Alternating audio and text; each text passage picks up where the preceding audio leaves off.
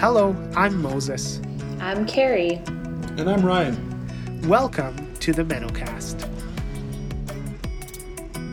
Today on our podcast, we're talking with pastor, theologian, author, and preacher Meghan Larissa Good.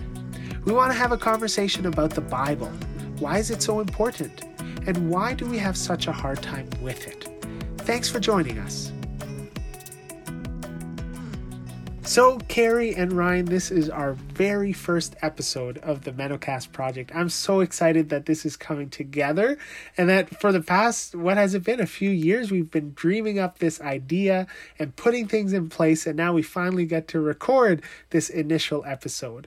Um, maybe it'd be great just to uh, spend a bit of time telling people who we are and why we're doing this. Carrie, do you want to start? sure, I can start. Yeah, my name is Carrie Lane. Maybe you've figured that out. Uh, I pastor in Ottawa, Ontario, and I am a pa- associate pastor at Ottawa Mennonite Church. I've been there actually for a number of years. Um, and why have I found myself on a podcast? I still am not sure why. Um, you know, sometimes an opportunity arises and you want to give it a shot. So I think the conversations we're going to have are so life giving, and I kind of want to be part of that. Yeah, you know, I feel the same way. I'm, uh, yeah, I'm Moses. I am a pastor in Winnipeg, Manitoba, and I've been here for about 10 years after moving here from Ontario.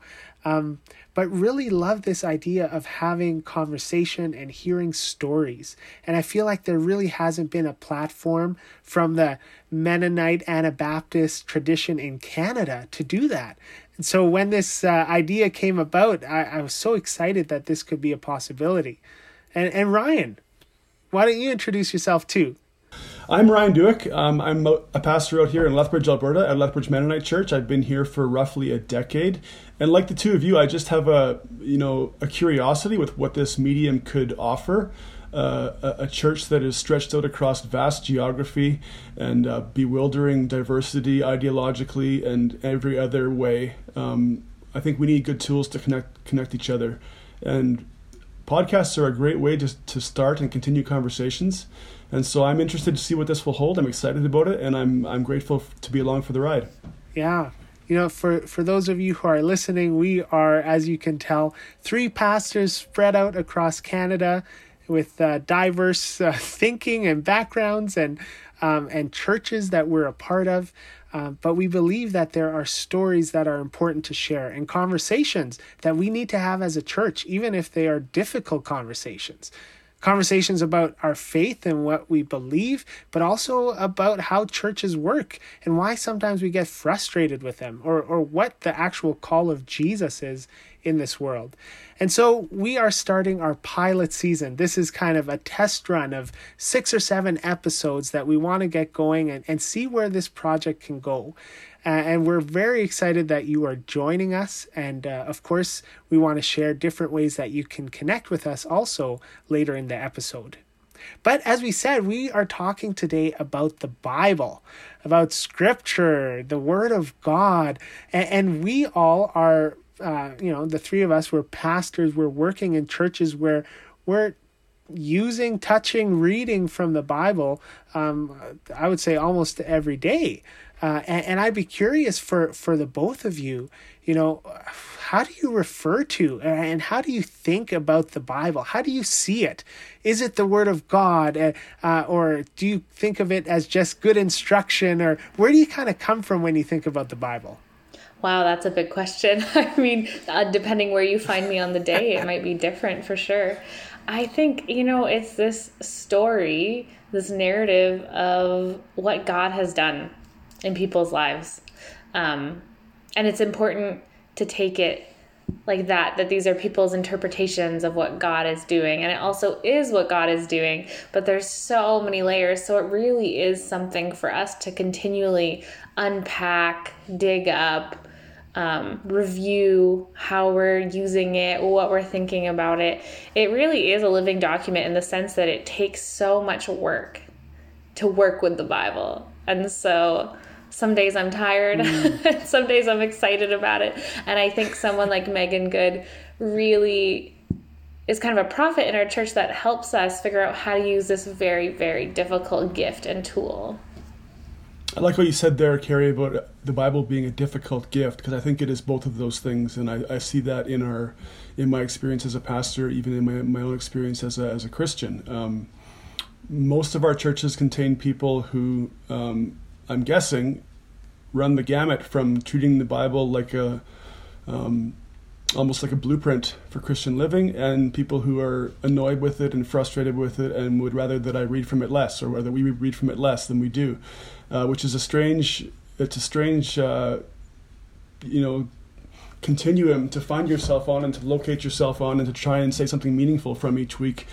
But at the end of the day, I, I, I do have a deep respect for, even reverence for Scripture, and I think that the question is, how do we do that in, in this context? How do we speak about the Bible in ways that are intelligible without always apologizing for it, but at the same time acknowledging that it is this difficult gift that the church has to wrestle with and that um, ultimately exists to point us to mm. Jesus. Yeah, you know that that the pointing to Jesus for me is something that I've really appreciated about the Mennonite tradition growing up in the Baptist tradition, you know, the Bible is the Word of God, and you just take it as the Word of God. And, and what I've been exposed to in Anabaptism is thinking of Jesus as the Word of God and, and Scripture kind of as the written testimony of the living Word of God. Um, and, and, so I, I've really appreciated that about uh, you know learning that from from the Mennonite Church uh, and, and feeling a little bit more free, right, to see Scripture through the lens of Jesus and not always have to just take everything in Scripture at face value. But of course, there are some passages that are just hard to know what to do with. I'm curious for for you guys, like, do you find that too in your reading that there are certain places in Scripture that you have a hard time? Knowing how to deal with? Well, I think if that's not your case, you're probably not reading it. Like, let's be serious. Like, have you read this book? Like, there's some pretty wild, wildly inappropriate things. Um, so yeah, absolutely. And you know, working with youth, youth are always calling out those things. Like, what's this? And why that? And that's rude and that's not okay. And why is God angry? You know? Um, and so yeah, it's something walking with daily for sure. I think I think anybody anybody who tries to read the Bible with with charity and with uh, with kind of a, an openness to possibility at some point will always come to the bump up against the the reality that, that we are reading. It's almost like entering a different thought universe when you enter the Bible, a different cultural context, a different, so many different sets of assumptions and about the way the world works, about who God is, about how God works. We're not just um, we're, we're, we're traveling across time and space when we enter the Bible's pages, but at the same time, like has already been said, it is a living word that, despite all of its embarrassments that we, from our postmodern perspective, kind of describe it as, um, it's still it has spoken to people over thousands of years. It has described their own, described them to themselves. I mean, good grief, how many of us can read Romans seven without thinking this is me? I, I, the good that I want to do, I can't do, and the, and the good that I don't, all the things I don't want to do, those are the things I do. I mean, this is these are ancient words that still describe our psychology today, and so there's this there's this mix of utterly foreign territory that we struggle to inhabit, and also stuff that feels like it could have been written yesterday.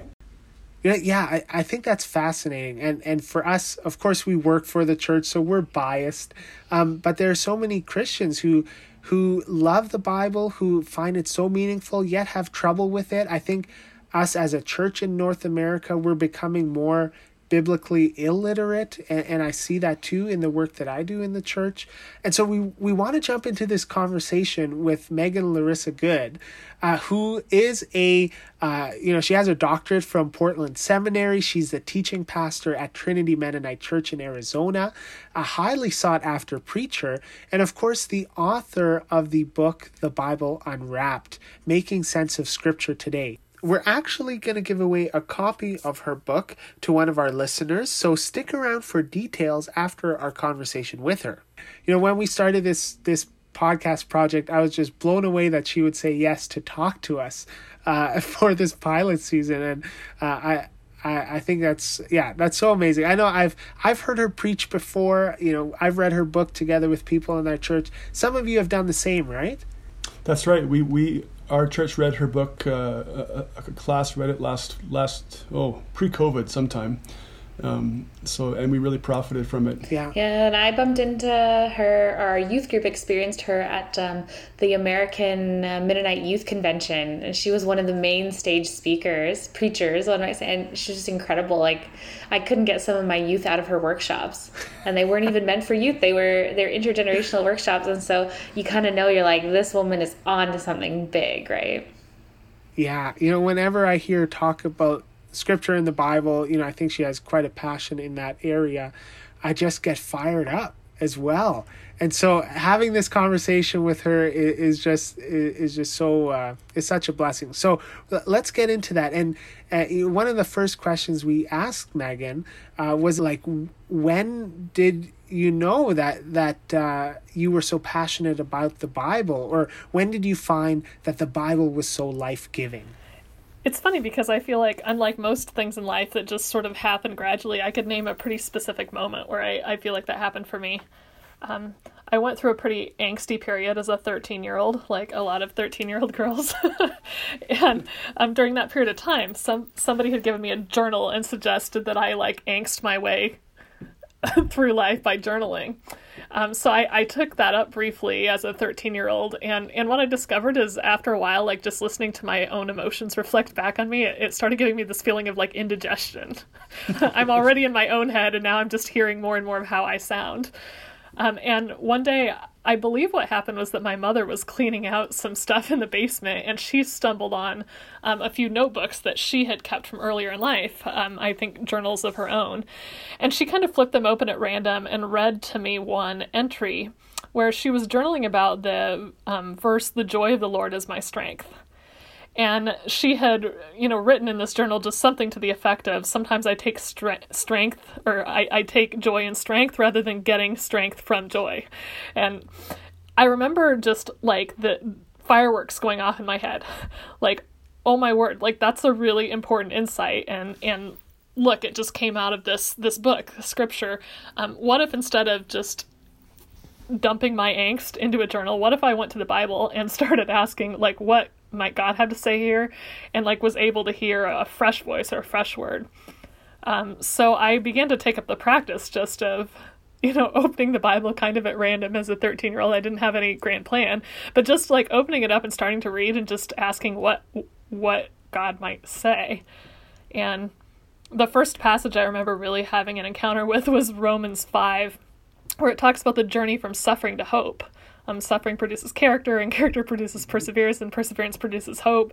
And I thought, man, if there's a, a pathway from suffering to hope, I want to know what it is. Mm-hmm. Um, so I spent some time kind of reflecting on that pathway that Paul articulates in Romans, and that was really the the beginning of the great adventure for me of discovering that there is there's such a fresh word and wisdom and truth that can reorient everything and it, it felt like it felt like being shut in a, a, closed box and then suddenly the box opens and you get this like huge breath of oxygen. And um, i i think I, I never looked back from that experience. I just um, kept filling notebooks and kept listening from there. That's impressive. As a 13 year old you were doing all that that's when I started. I have wow. I have quite a pile of notebooks by this point in my life, but it's it's amazing to me how little that practice has changed through hmm. multiple degrees and wow. you know um, very different life situations. When I was 13, we were looking for the R-rated passages of the Bible, so you were light years ahead of me. Well, I have to tell you, if you if you saw my Bible from age thirteen, I highlighted everything that I thought could be a reference to dinosaurs. So I was I wasn't completely in the spiritual sphere. Wait, so tell us, uh, tell us what you know about dinosaurs. it's my other great passion in life after the Bible. Very cool. But is it um, uh, you know passages like Romans five, the New Testament, the Old Testament? Where is it that you gravitate to? Uh, in terms of the stories that that I guess uh, have sh- either shaped you or that you feel have the power to shape others. Okay, hold on. Let me just say that yeah. Jesus is saying Jesus is maybe the uh, the easy way out. well, per- perhaps it'll comfort you to hear that my favorite book is Genesis. Which feels a little bit controversial to say in a Mennonite context where people people are all about the Gospels, and I do love the Gospels, um, but I, I'm really convinced that the whole Gospel is present in Genesis, like it, and you know we only know that from retrospect when Jesus illuminates it, but the, it's it's all right there in the story of of Abraham and like what it means to be in an intimate relationship with God and and to be on a journey of of transformation, and mm-hmm. so I love just narratives in general. I like the open ended nature of narrative, um, the way it gives you a lot of different angles to kind of enter into insight. Um, which I think is very different than a lot of people think of commands first in the Bible, but far more the Bible is narrative than commands. Um, mm. So I love engaging the Bible first as an exercise of imagination. like where where and how is God active in the world? And how can I engage? That's so neat. I'm currently leading a youth Bible study, and it's only those who identify as female have showed up. And we've been going through Genesis, and as you can imagine, a group of young women going through Genesis is very difficult. Um, it's yeah. hard to get around some of the patriarchal, some of like the male dominance that seems to appear. So, what what advice would you have for fifteen year old girls going through Genesis? Well, I think I think it's always useful when it comes to narrative to kind of put insert yourself into story in different places. Um, you know, mo- most stories have multiple characters, like multiple postures or kind of eyes you can see through, and and it's really I think spiritually instructive to like try and put put your imagination behind different sets of eyes and and ask the question like why are these people doing what they're doing Um, especially if, if you view a person or a character as, as different from you in profound ways, it's really easy to skip over the question why, and and then to miss the the kind of profound lesson that comes from untangling, um, you know, not just idealized versions of human behavior, but actual human behavior, and and the complex reasons we do the things we do and think the things we think, and and the ways that God meets us in the midst of chaos you know that that fundamentally is part of why i love the old testament stories is because they're such a, a mess and yet god is so deeply engaged with them. And you know if god can engage those people like that god can engage us and we don't have to be saints and heroes to kind of be a part of that story. So i, I think that that's the entry point for me no matter who you are. Sometimes we struggle uh, with passages that we don't know what to do with or we don't know if in you know certain contexts they need to be told in different ways. So as a as a suggestion i had there you know what about noah's ark? But maybe there's another st- story as an example you you might want to pick at of like how do we deal with the passages that are maybe controversial or that we have a hard time knowing what to do with? Well, i think um difficult passages really press us to um, kind of get our interpretive lens straight. And this is something that a lot of Christians historically have really neglected to talk about. Um, it's not just that we, we should read the Bible, but how do you read? And as an Anabaptist Christian, part of what I believe is that we read through the lens of Jesus. Um, Jesus is the Word of God. He is the being of God fully expressed. He is the kind of hermeneutical key that unlocks the God intended meaning of everything else. Um, so if you're reading cover to cover, you're already missing, in some ways, the kind of key tool you need to interpret a lot of these passages properly. Um, that's why I like to talk to people a lot about reading backwards. You got to start with Jesus, get get some kind of vision of, of who Jesus says God is, and then you read backwards from Jesus, and and ask what light he sheds on the story, like what what meaning emerges um, in the presence of Christ and his revelation of God. Um, so I think Noah's Ark is actually a really interesting example. Because um, you could ask, you know, what kind of things did Jesus teach that might be relevant to the story of Noah's Ark? Um, well, in fact, Jesus, Noah's Ark has this big theme of sun and rain, right? Those are kind of the central metaphors of Noah's Ark. Um, Jesus talks about sun and rain, um, that God sends rain on the righteous and on the unrighteous and causes the sun to shine on the evil and on the good. Um, so Jesus casts a vision of, of a God who is not targeting, who is not discriminating, who, who in fact loves indiscriminately. Um, so with, with that vision from Jesus of the character of God, I think we can go back into Noah's Ark and ask the question like, what purpose is this this story serving within a Jesus centric narrative where we know what the character of God is, and the character of God is indiscriminate love and blessing. Um, so when I would teach on a story like this, what I would always do is is teach then the story within narrative context. Um, in the context of Genesis, um, you know, you have a story of God creating a beautiful world and everything going bad. And it's really natural narratively to ask yourself the question, well, why doesn't God just start over? Right? Like, why not just, you got a world full of humans, they all seem pretty screwed up. Like, pick the one good one. Like, there's got to be one, right? A billion people out there. Just pick the one good one, start over with him, and and get things going the right way this time. Um, and in fact, that's exactly the scenario Noah's Ark plays out for you. It, it kind of confronts this delusion that humans continually have that if we just get the perfect people in the right place, like the next time will be better, right? If we get the right officials in the government, if we get the right leaders in the church, if um, you know that that somehow we're going to stumble on the the righteous master like Noah and and be able to start this whole thing from scratch and make it work. Um, it, it turns out Noah is the one righteous man in his generation, and it still doesn't work right? Like the first thing he gets off the boat and he's already getting drunk and cursing his children and messing things up. So so in the narrative context you get a, a kind of playing out of a a false vision that human beings are, are continually kind of prone to believing could work. And then the next thing you get is the alternative that the story of abraham an ordinary guy who isn't that special and isn't that righteous and doesn't have a lot going for him. Um, but he walks with God, and God is willing to walk with him through all the massive screw ups. And that's what takes you into the story of the rest of the Bible is how does God save the world not through the one righteous person, but through ordinary people who walk with God and mess up. Um, so the two keys again are reading through Jesus and then reading in narrative context, like understanding what role a small story is playing in the big story of scripture that leads toward Jesus. Hmm. That that I think that's that's very helpful. Um, and, and yet there's something that we often do with the uh, Noah's story, for example, is, is and maybe you can diagnose what what has happened either in the, in the church or in culture that that story has become you know, a cute children's story for us. Oh, it's got animals, two by two, and God it's saves the world. well, what's happened there? Because that doesn't seem to be reading the way you described.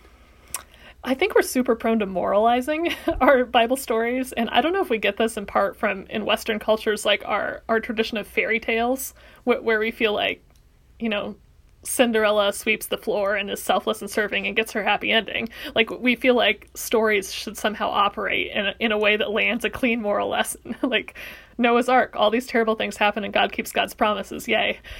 And and that's not the way that biblical narrative is designed. A biblical narrative is is telling stories that have an incredible amount of ambiguity in them an incredible amount of questions of like where is god present and how is god working and and are, am i seeing clearly what i think i see um, I love that even in the David story, uh, when the story is told of David taking a census that makes God mad, um, one book of the Bible says God incited David to take a census, and another book says Satan incited David to take a census.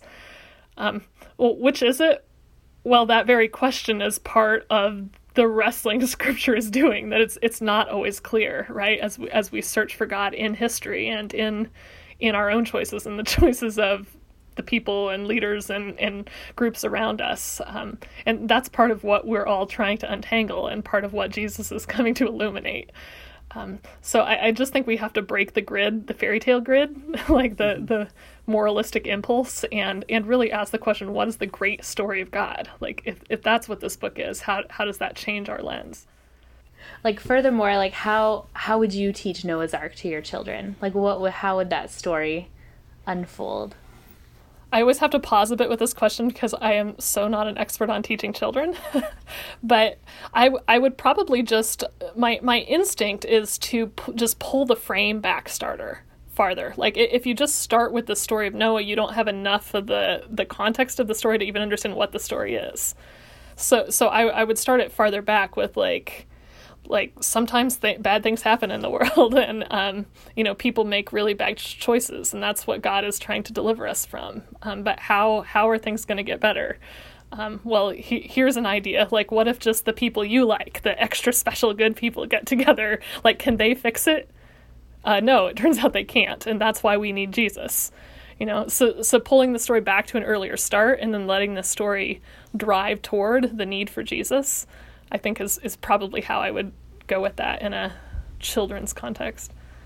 Meghan, I was going to ask you, um, do you find value in the expression referring to the Bible as the Word of God, or is that too loaded by now? Is it too prone to setting us up for these expectations of fairy tale readings? Um, does it come with too much weight attached to it? How, how do you think about the Bible as the quote Word of God?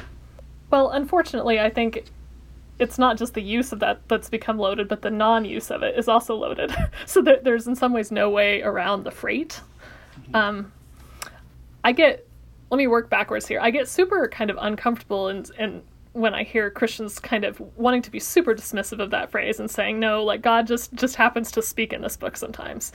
And my problem with that is it it gives a great deal of like power and authority to the person on the outside coming in to just be like, well, like i don't like this so it must not be god end of hmm. story um, and I, I think all humans i know are in desperate need of a voice outside them to kind of shine the light and um, i don't think that's a useful posture to take um, on, the other hand sometimes when people use the phrase word of god they do it without including that kind of hermeneutical lens of we read through jesus who is the definitive Word of God, who is the being of God perfectly and eternally expressed.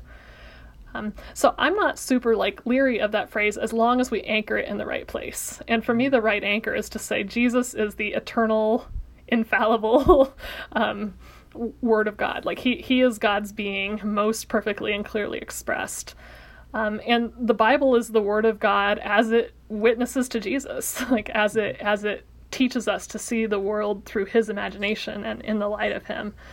Um, so I, I don't I don't think I think those that phrase can be useful as long as we understand what what we're saying by it and as long as we're holding it appropriately with who we understand Jesus to be. Hmm. Now, like reading through um, through the lens of Jesus, uh, you say is, is would you say that's a particularly Anabaptist uh, I guess, way of looking at scripture? Uh, or would do, are there any other, I guess, like Mennonite, uh, Mennonite quali not qualities, Mennonite ways, I guess, of of looking at scripture that that you find are distinctly Mennonite um, compared to the other traditions that you've been exposed to? Well, I definitely think reading through the Jesus lens is one of the I mean, it's one of the core things that draws me to contemporary expressions of Anabaptist Christianity. Um, although I don't think we have like exclusive ownership of that concept. I meet lots of Christians who believe that and practice that. Um, and it's not something we invented. Like this is what the early church believed and practiced. if you read the the earliest church writers, something they'll say a lot is some version of like the purpose of Scripture is to draw you into a living encounter with Christ. Like that, it's not to give you some kind of abstract knowledge. Like it's it's designed, it's shaped, in its and its paradoxes and complexities and dark spots and light spots all to get you to Jesus.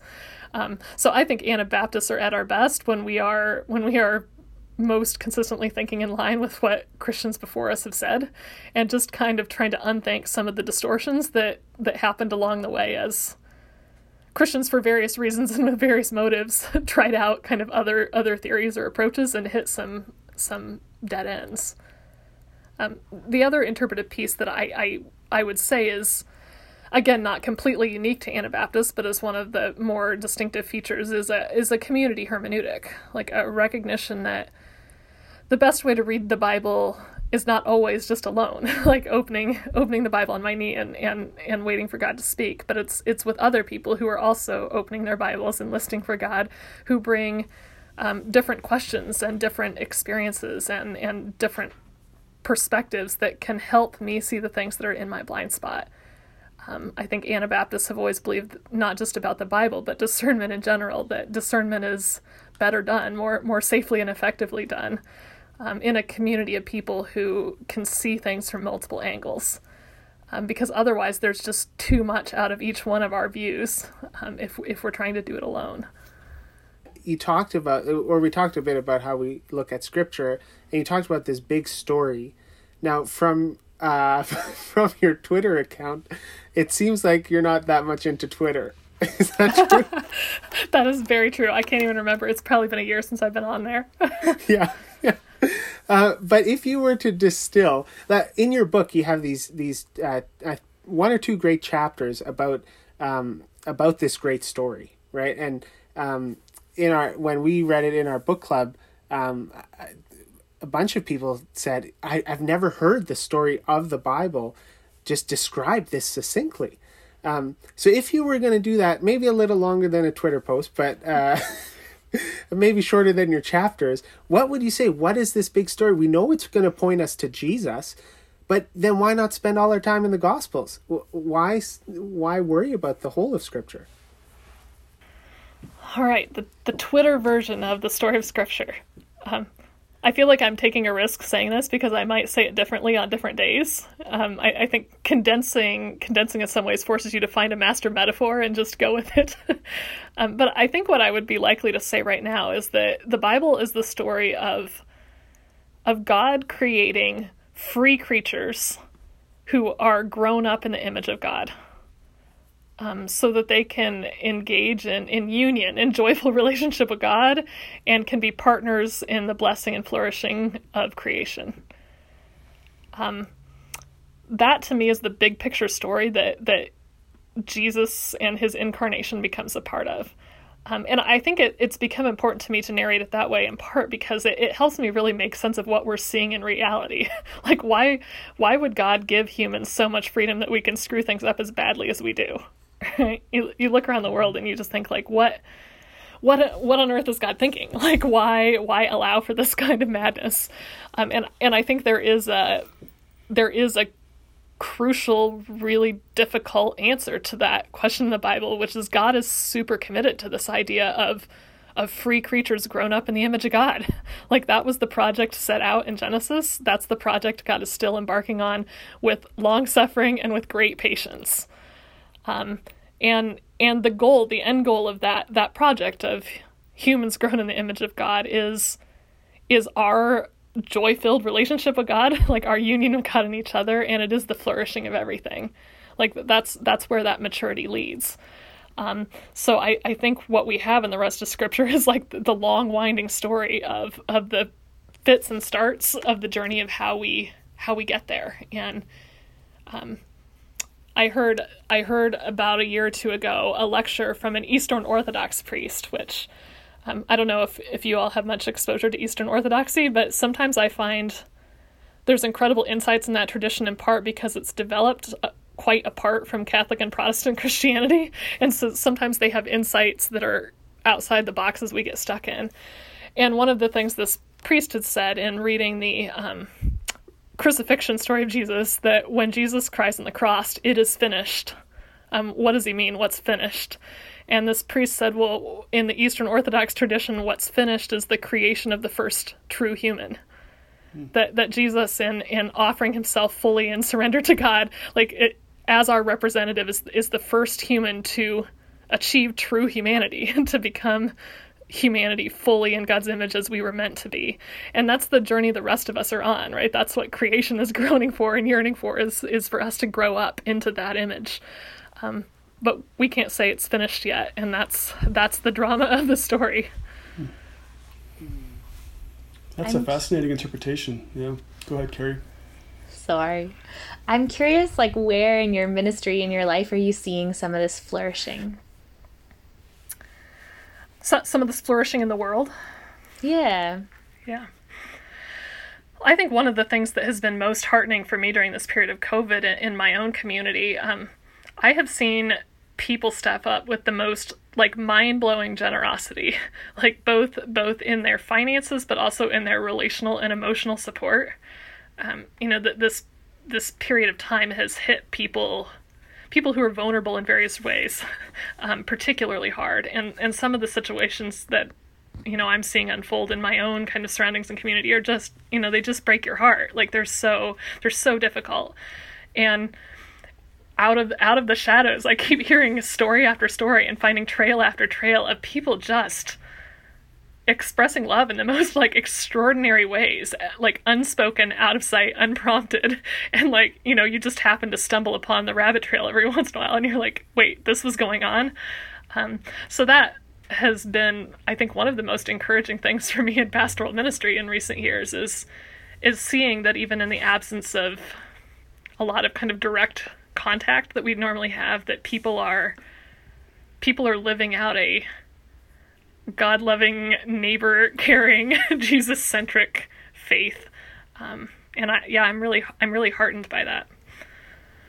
I love that. Like the rabbit trails of, yeah, people within the church is such a good description.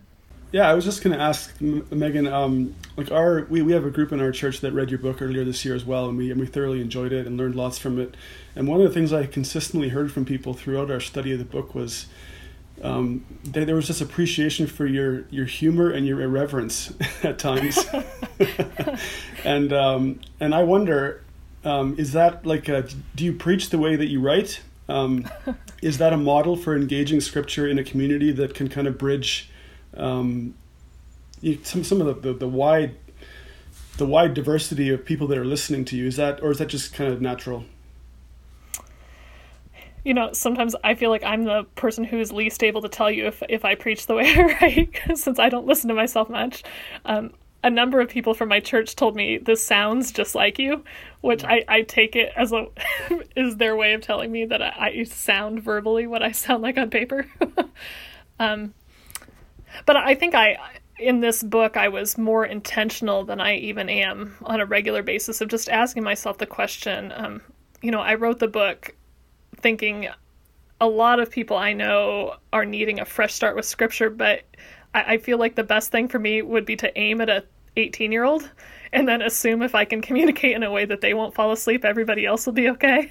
Mm-hmm. So, so part of the, you know, part of what I was really deliberately thinking about as I as I wrote and thought about humor and metaphor and cultural reference is just how do you how do you frame a timeless word in ways that make it accessible and palatable um, to, to someone who is perhaps brand new to the conversation and um, less religious in their their jargon or their custom. Um, so sometimes I've had I've had people in their 80s say, "Meghan, I don't understand your jokes at all." Uh, but I, I really was helped by the story. So sometimes I apparently was more successful than other times. But I, as someone who's who's heard a few of your sermons, I, I would attest to that. That uh, it you, you, write very similar to how you speak, and that is uh, is very refreshing. Um, and and I think from from all this already, you know, like we can we can tell how much you're you are steeped in Scripture, and, and how much you love it. Um, and, and and yet and you write this book right like you say for people who maybe need a bit of a fresh start with scripture and I know for me, I won't speak for uh, Carrie or um, Ryan's churches, but for for my church, I know uh, without naming specific names that a lot of us are kind of I wouldn't say done with scripture, but it seems to be more and more irrelevant. Um, and, and and the biblical literacy just seems to be way down. And, and for me, that's a problem. For like for me for others it might not be right? But um, even in in in when i preach I, i'm thinking to myself all the references that we make to other stories in scripture what if people don't know that? And then they miss the whole point completely. And so maybe can you again diagnose for us like what's going on? Why is it really true that we are becoming more biblically illiterate and why is that yeah, I mean, I my doctoral dissertation was on the authority of scripture and, and its relationship to Christian authority generally, and I, I did a lot of research on biblical literacy during that time, and I don't think that there's any question really that we're becoming more biblically illiterate. like that just that's a documented fact. Um, the, question of why and the question of like what should we think about that, I think are both more complicated. um, and I, think I would just make a couple observations. Um, one, I don't think there's spiritual virtue in being a Bible trivia nerd, right? So so I don't want people sometimes when we get in these biblical literacy conversations, I don't want people to like misconstrue what we're talking about. Like whether you can kind of name name the judges in order um, is not you know that's a that's a cool party trick not really no one will be that impressed but like that's not what we're talking about um, what I think is really deeply problematic that needs more attention is that I regularly have people come into my office who are super like angry and angsty and have very strong feelings about you know they're they're pounding their fist like this is what Jesus wants this is what Jesus wants for the world, for the country, for the community. And when I ask them, like, where did you get that from Jesus? like, what, um, you know, what, what I, am not saying that in a Starkey way. I'm just like genuinely asking, um, where do you see that? Where is that coming from? Um, and it turns out they actually know nothing about Jesus's actual teachings or actions, or um, so. So Jesus has become an idea. Like he's he's authoritative, right? Like he he holds some kind of theoretical authority, but he's functioning as an empty vessel into which I can pour my assumptions and my worldview, and then feel justified in my outrage. Um, and I find that extremely alarming.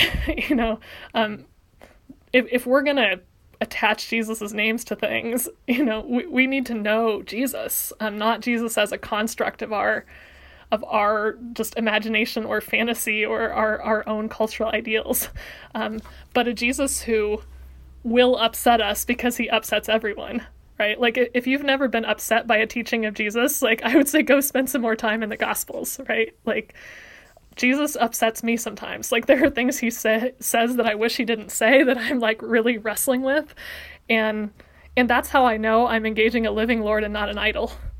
Um, so so I think my my great cry in the of biblical literacy is like never mind the trivia like let's begin by making sure we we know what we're talking about when we say the name of jesus that that that, that name that that vision is, is anchored in in the concrete history of someone who lived and spoke and acted and and had had real relationships and investments and um, yeah, if if we can if we can start from there, um, I, I think we'll be in a position to have much more significant conversations with ourselves and others than than what sometimes happens, which is just kind of a a flinging of of personal ideas against each other with with no ruler to to arbitrate from, right? So so then how can we start? Because I mean the easy answer is to tell everyone, yeah, just go read Meghan's book and uh, you'll, you'll get fired up. but uh, you know, we in in pastoral ministry um, have this ongoing relationship with our community where we are trying to instill I, I mean i guess for us too personally we too are wrestling with these texts and are trying to bring um, a, a church body that is busy uh, that's got so many distractions uh, and, and, so many other things going on. Like where do we start to kind of start to um, yeah be able to instill a love for scripture that is more than just trivia. Yeah. Well, I, I think a, a, couple of things. Um, one, I, I, think we need to get out of the mindset. Um, we North Americans in particular are such like outcomes oriented people, like super efficiency production minded. and we need to get out of the mindset when we come to the Bible that like we need to get something out of it to be worthwhile. Um, I, I can't remember what the number is like, the number of advertisements that an average person sees in a day. It, it's in the thousands, right? Like just going through the world, we're told in the course of a day 10,000 different stories about like what the truth is and how the world is shaped and what we should value and what's important. Um, and when we come to scripture, we're being we're allowing ourselves to be shaped by a kind of counter narrative um, into a into a whole different worldview. Um, and and that idea of having your your imagination reshaped for a god shaped a god shaped imagination um, it's not something that for it to be effective you have to feel like it's working every moment. It's not something where like when you walk away from engaging with scripture you have to be like aha here's the the grand insight i had and here's exactly what it means. Um, it's in its kind of first first form, I might say, it's um, beginning to just reshape your vision, like clean your eyes to, to see things differently. And, and it's doing that work, that work of vision and imagination, like whether you can always point at the end of the day to what you got out of reading or not. Um, so I think part of that is just shifting our mindset going in and and laying down the the idol of efficiency and productivity and saying like like I am a rock putting myself underwater and I am here to be shaped drip by drip.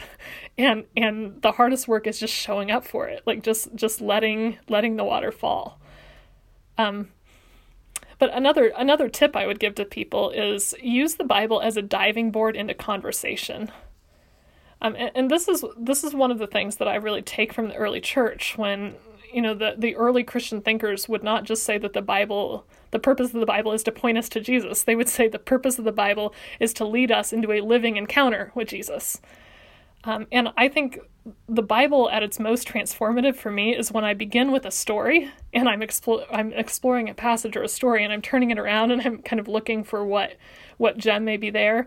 Um, but that eventually becomes a kind of launching pad, a diving board into a conversation with Christ. Um, and, and that movement from like the abstraction of the idea into the living relationship and the re- living conversation to me is the critical movement. Um, and it's a movement you can make whether you you have a grand epiphany or whether you're like, I hated this story and I have no idea what it means. Great have a conversation about it right? Like even even if you're completely perplexed even if it rubbed you wrong and a hair standing up on your neck like the bible can still fulfill its function in in driving you deeper into this relationship if you allow it to become that springboard into that that spiritual conversation with the risen christ through the spirit. And and that's part of its purpose. Um Origen the church father Origen talks about um, when he discusses some of the, the difficult passages of the Old Testament and the violence of the Old Testament. He said he basically says some version of like the reason this is so complicated is that it, it drives us into the arms of Christ to figure it out. right. So that that's his way of, of saying um, even even the problem itself can can become a gift and a good if it if it drives us to the one that we are made for union with to begin with. So so let, letting the Bible serve that relational goal, I think, is key. Was there anything else, Meghan, that that you wanted to mention, say, touch on?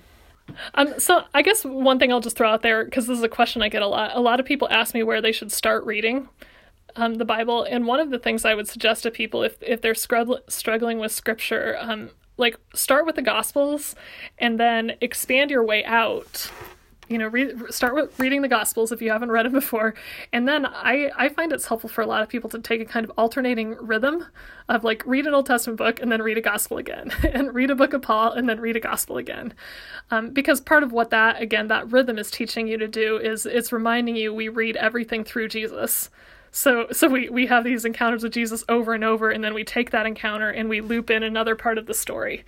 Um, and then we bring that back to jesus and reintegrate it again and I think just in terms of like being formed for a Jesus shaped lens, that can be a, a, really kind of helpful way to go about a, a reading rhythm.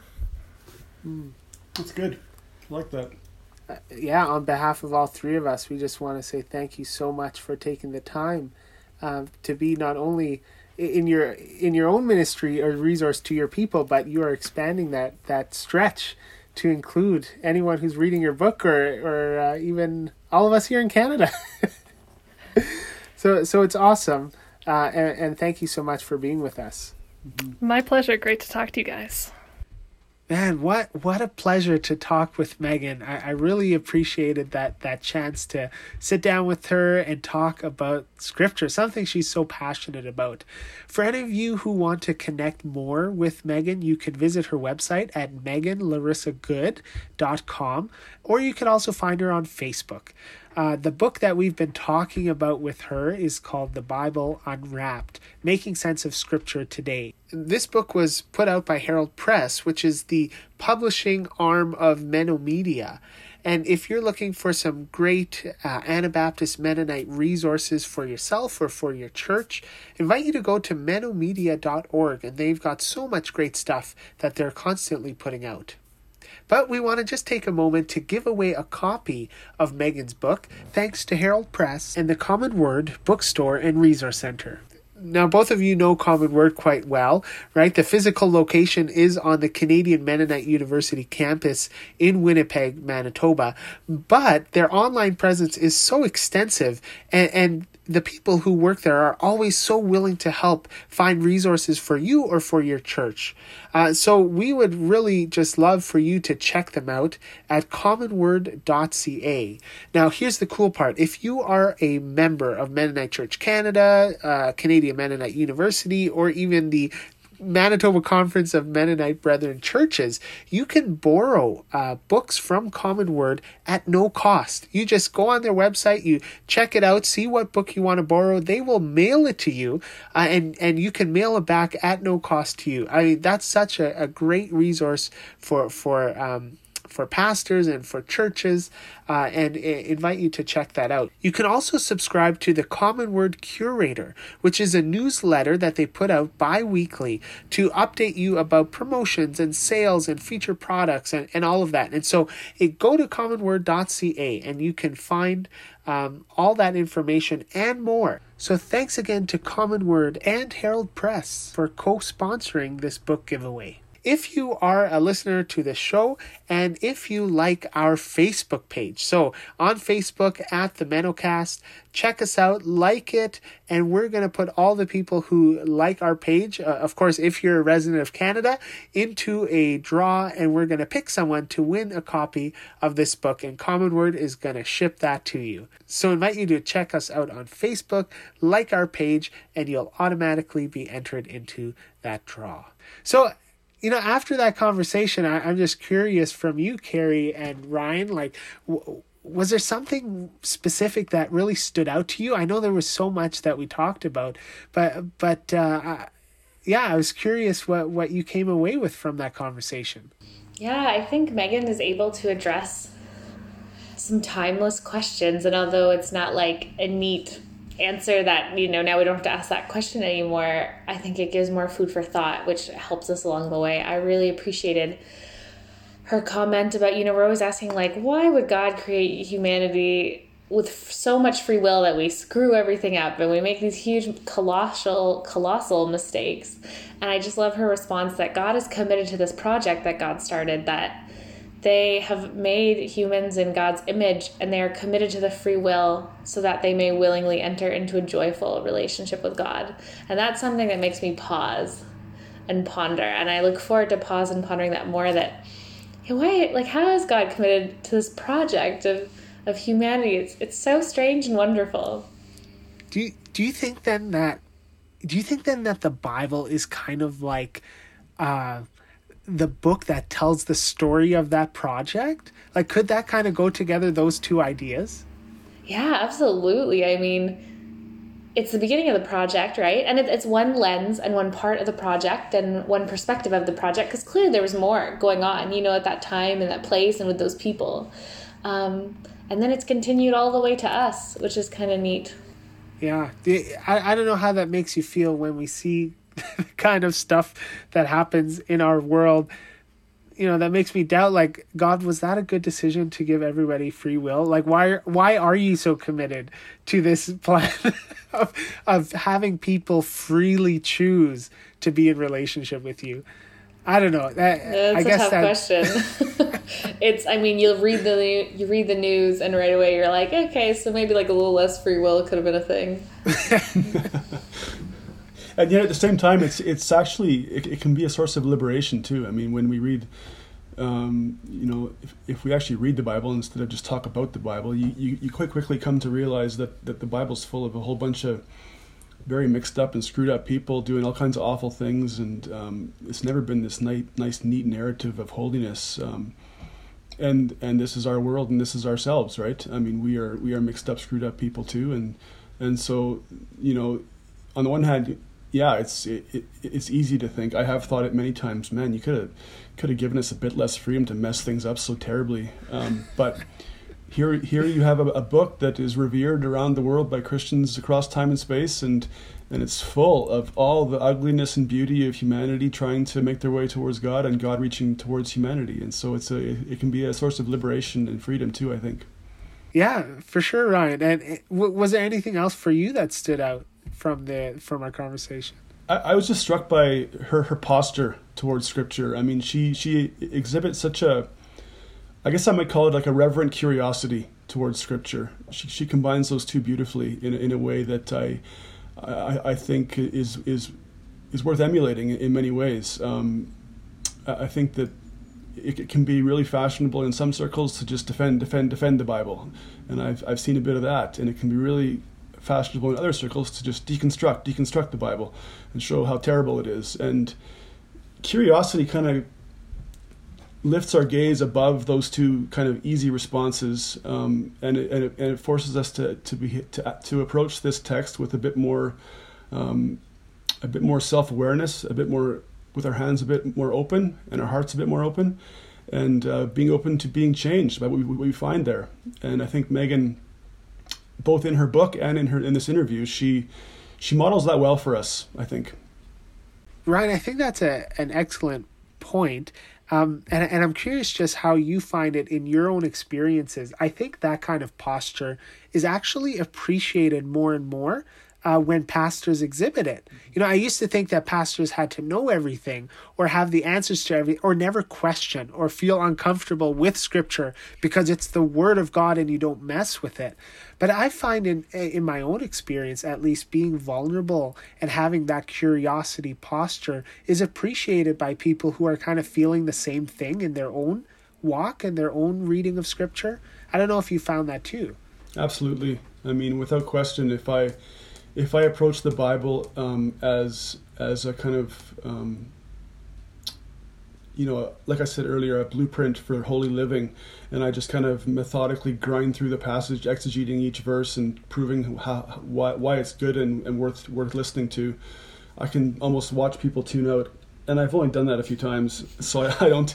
I almost always try to try to at least gesture towards some of the difficulties of any text that I'm reading, and I almost always try to bring the Bible in after identifying some some shared human experience that we can that most of us can resonate with, whether it's in the broader culture or in in, in the news of the day or in our own experience in in our community. Um, uh, so I, th- I think maybe the days of I don't know what kind of preaching you two grew up with, but I grew up with exegetical preaching, where you took a passage of scripture and you just kind of churned through it and you explained what yeah. it meant and you figured that you had done your job. And I, I can't stand that kind of preaching personally, and I don't do it, and because I, I, think it, it, it treats the Bible as something that it's not. I think the Bible, we have to allow the Bible to tell our story, and we also have to be able to encounter a word from outside of our own experience at the same time. Those things seem contradictory, but I think both of them can and must happen um, in in the Christian life, and certainly in in the life of preaching and listening to preaching.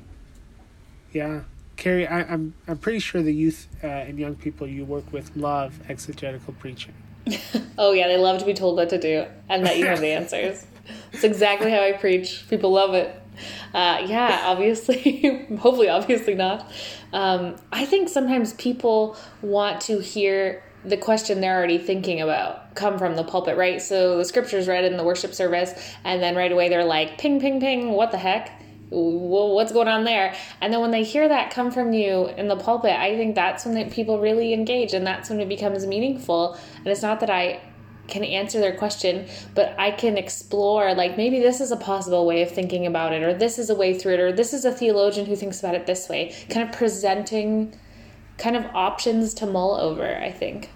Yeah, I think for me, it, it, it's, um, I mean, engaging the Bible is kind of a lifelong task. It's not something that we probably ever really arrive at kind of a final. Um, th- now I got it. Now, now, now I've got the, the, the the method down. I don't think that's how it works. I think we're always um, we're always growing and learning. You know, sometimes we might even regress, progress um, in, in how we approach this book. Um, but I, I, I really do think that there's value in having this this word from outside this this word from outside of our own experience that can unsettle us and provoke us and tick us off and um, uh, you know at, at, times transport us to to heights that we didn't imagine were possible uh, depending on what's happening in our lives at any given moment and trying to convey that to people in our in our churches and in conversations in coffee shops with with neighbors or whatever. Um, you know if, if if we don't at least maintain an openness towards um, that word from the outside, I think we're really in danger of of kind of shrinking God down to the size of our experience. And there's value, huge value in, in, in using our experience as a window into Scripture, but I don't think it, it should constrain it. Um, and so I think that, yeah, I read the Bible sometimes. Even I preach from the Bible sometimes, and I read a passage for the week, and I'm like, oh, gross! I don't want to preach on that. That's terrible. Um, but I I almost inevitably find value in in, in the struggle yeah, th- thanks, Ryan. Thanks, Carrie. I think those are really great thoughts. And we really hope for you who are listening that this conversation and, and the conversation with Meghan Good has been helpful in, in maybe giving some insight into how we read and use and study uh, and speak about the Bible. So we want to thank you so much for listening to the MennoCast. You can find us at themennocast.com. Listen to episodes on our website or subscribe wherever you find your podcasts. Leave us a review if you like what you heard and join us on Facebook, Twitter, and Instagram at the MennoCast. We would love to hear from you if you have any comments, questions, or suggestions. You can contact us through our website or at themennocast at gmail.com. Special thanks to Nick Dewick for creating our music and our advisory group for guiding us along the way.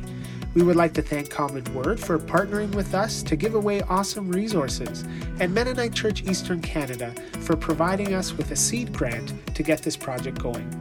Lastly, I want to thank my co hosts, Carrie Lane and Ryan Dewick, for making this dream a reality. I'm Moses Falco. Until next time.